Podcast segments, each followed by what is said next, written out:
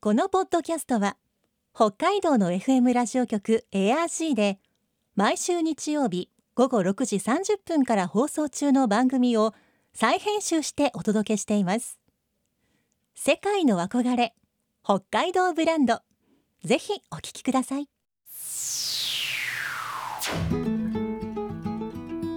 今世界から注目される北海道。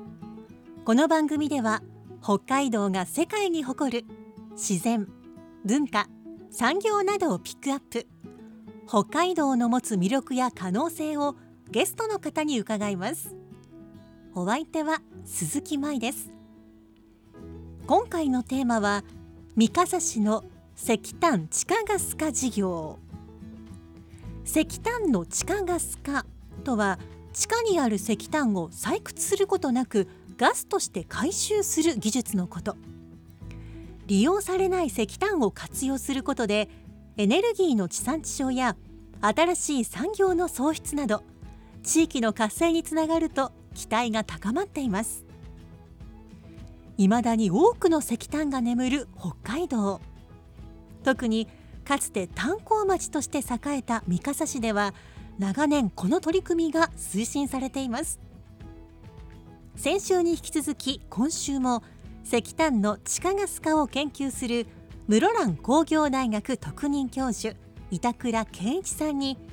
三笠市の石炭地下ガス化事業について伺います。今日のお話のポイント鈴木舞のマイポイントは？ローカル。その地方で。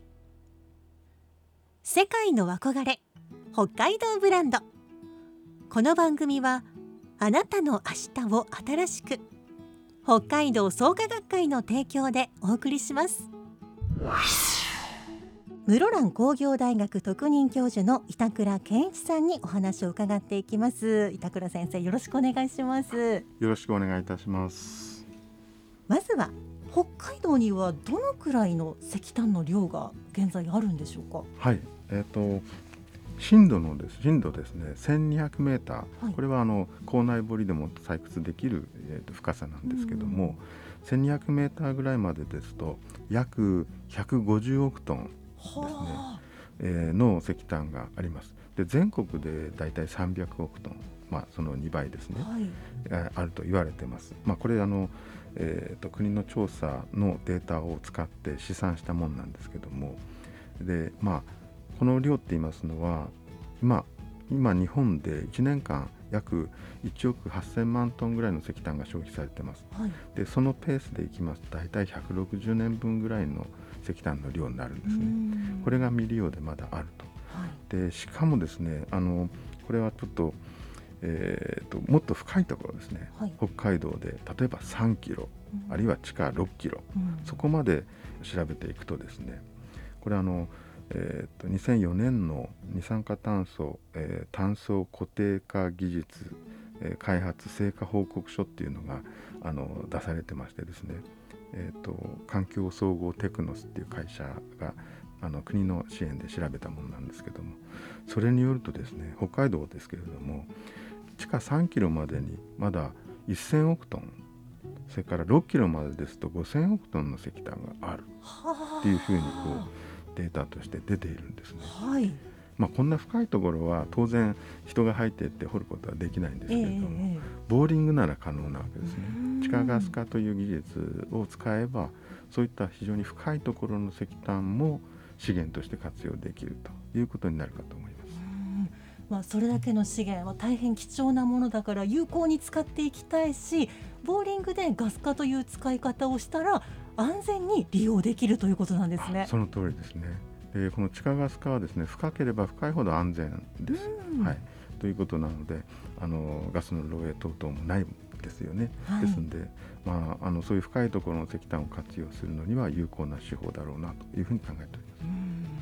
うんまあ、しかしながらこう昭和の途中までかなりの量たくさんこう石炭もこう採掘してるというイメージがあったんですけどまだまだたくさん眠っているものなんですね。そうですね。三笠市の例で言いますとあの三笠市には7.5億トンの石炭がまだある。でまだ全体の、えーと、2割ぐらいしか使われていない、他はまだ手つかずであるということですね。もちろんその全部の石炭を活用できるわけではないんですけれども、まあ、それだけの膨大な石炭はまだまだあるんだということですね。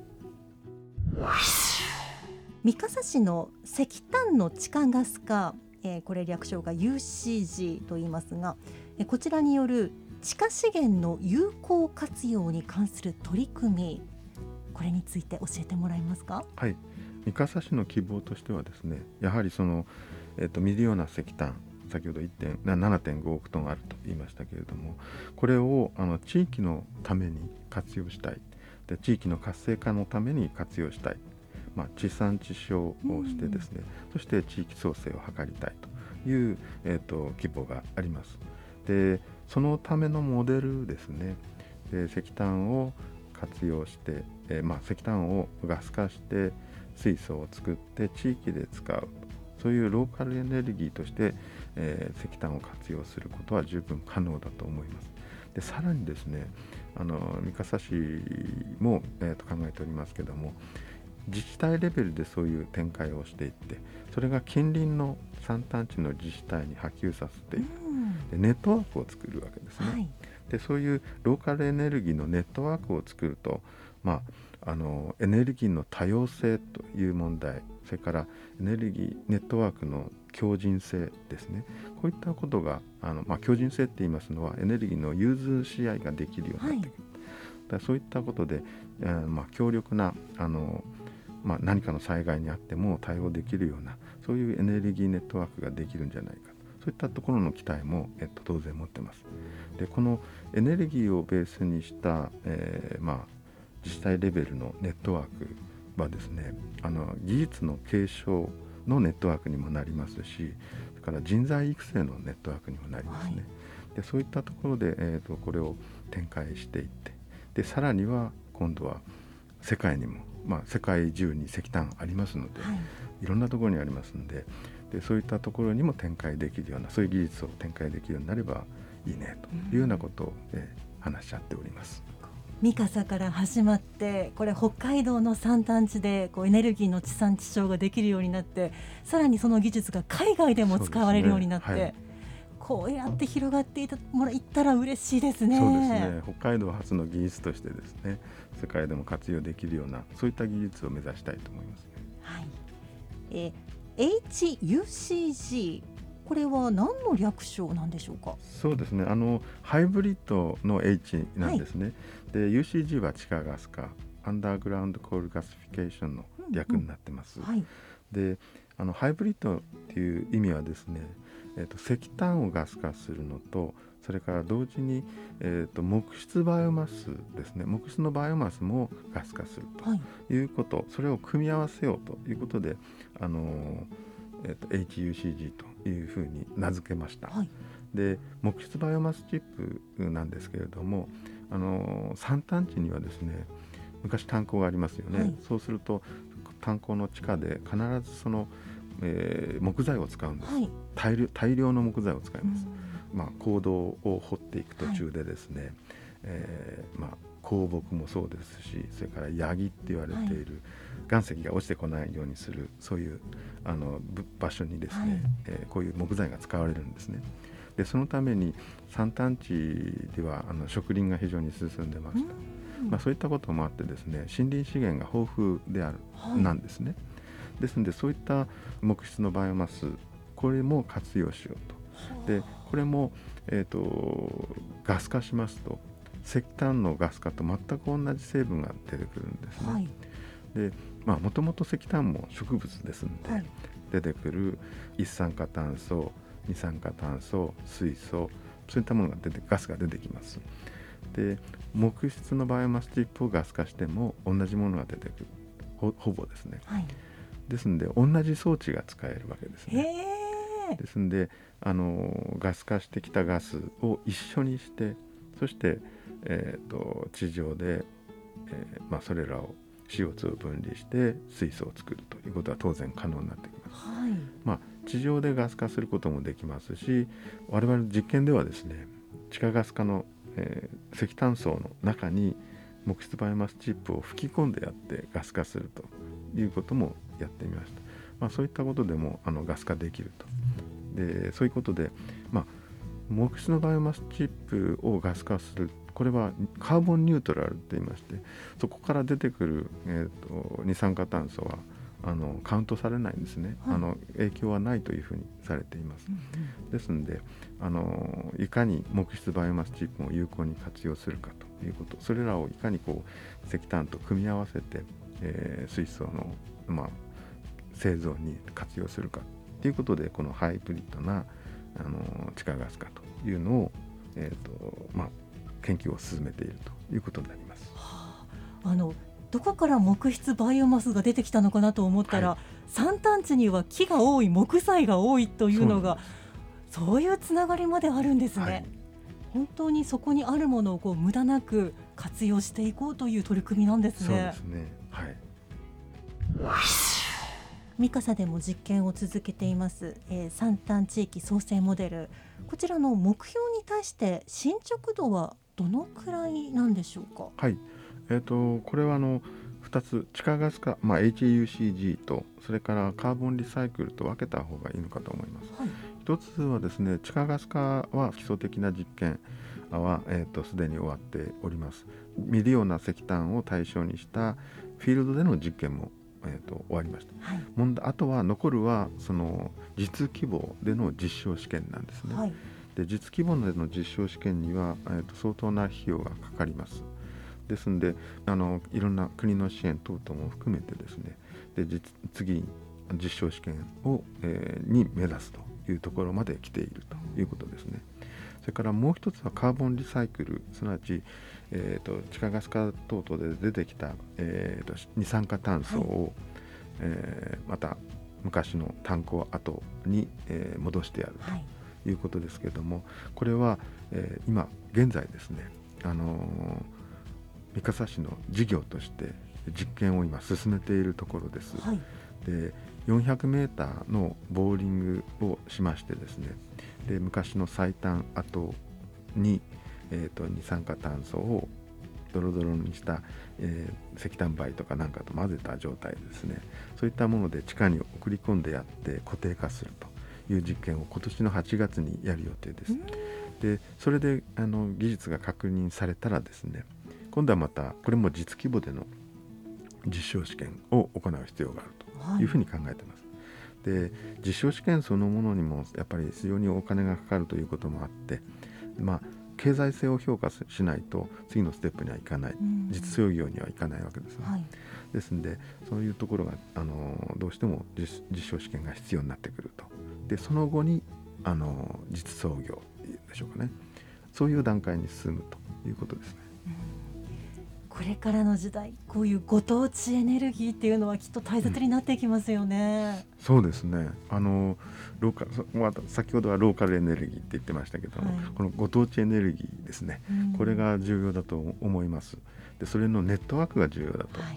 でまあこの、うんお話まだしなかったんですけれどもあの東日本大震災ありましたですね、はい。であの時にあのエネルギーの、まあ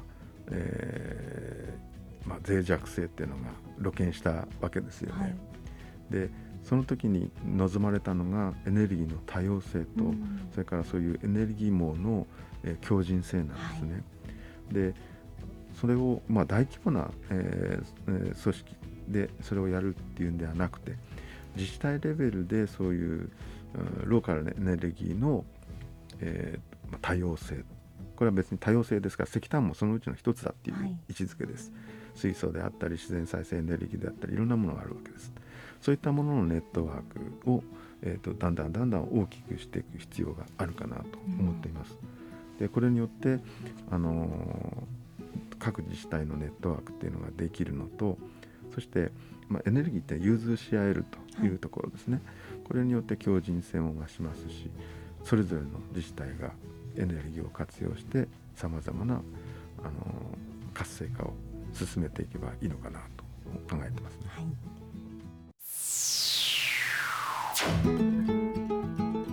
世界の憧れ北海道ブランド。今回のゲストは石炭の地下ガス化を研究する室蘭工業大学特任教授板倉健一さんでした。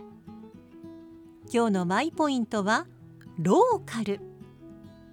石炭をガス化して水素にして地域で使うローカルエネルギーですね。その技術を近隣の山間地でも共有してローカルエネルギーのネットワークを作ろう。災害があった時も有効に使えるようにエネルギーの多様性を目指すというのは今すごく大事なことですよね。石炭は世界中にあるから世界にも展開していきたいと語ってくれた板倉さん。三笠から世界へ。その取り組みは今着々と進んでいます。さてこの番組では皆さんからのメッセージをお待ちしています。番組の感想やあなたの思う北海道ブランドなどぜひお寄せください。クオカード3000元分を毎月抽選で1名の方にプレゼントしています。詳しくは番組のホームページをご覧ください。北海道ブランド。そこには世界を目指す人たちの知恵と情熱があります。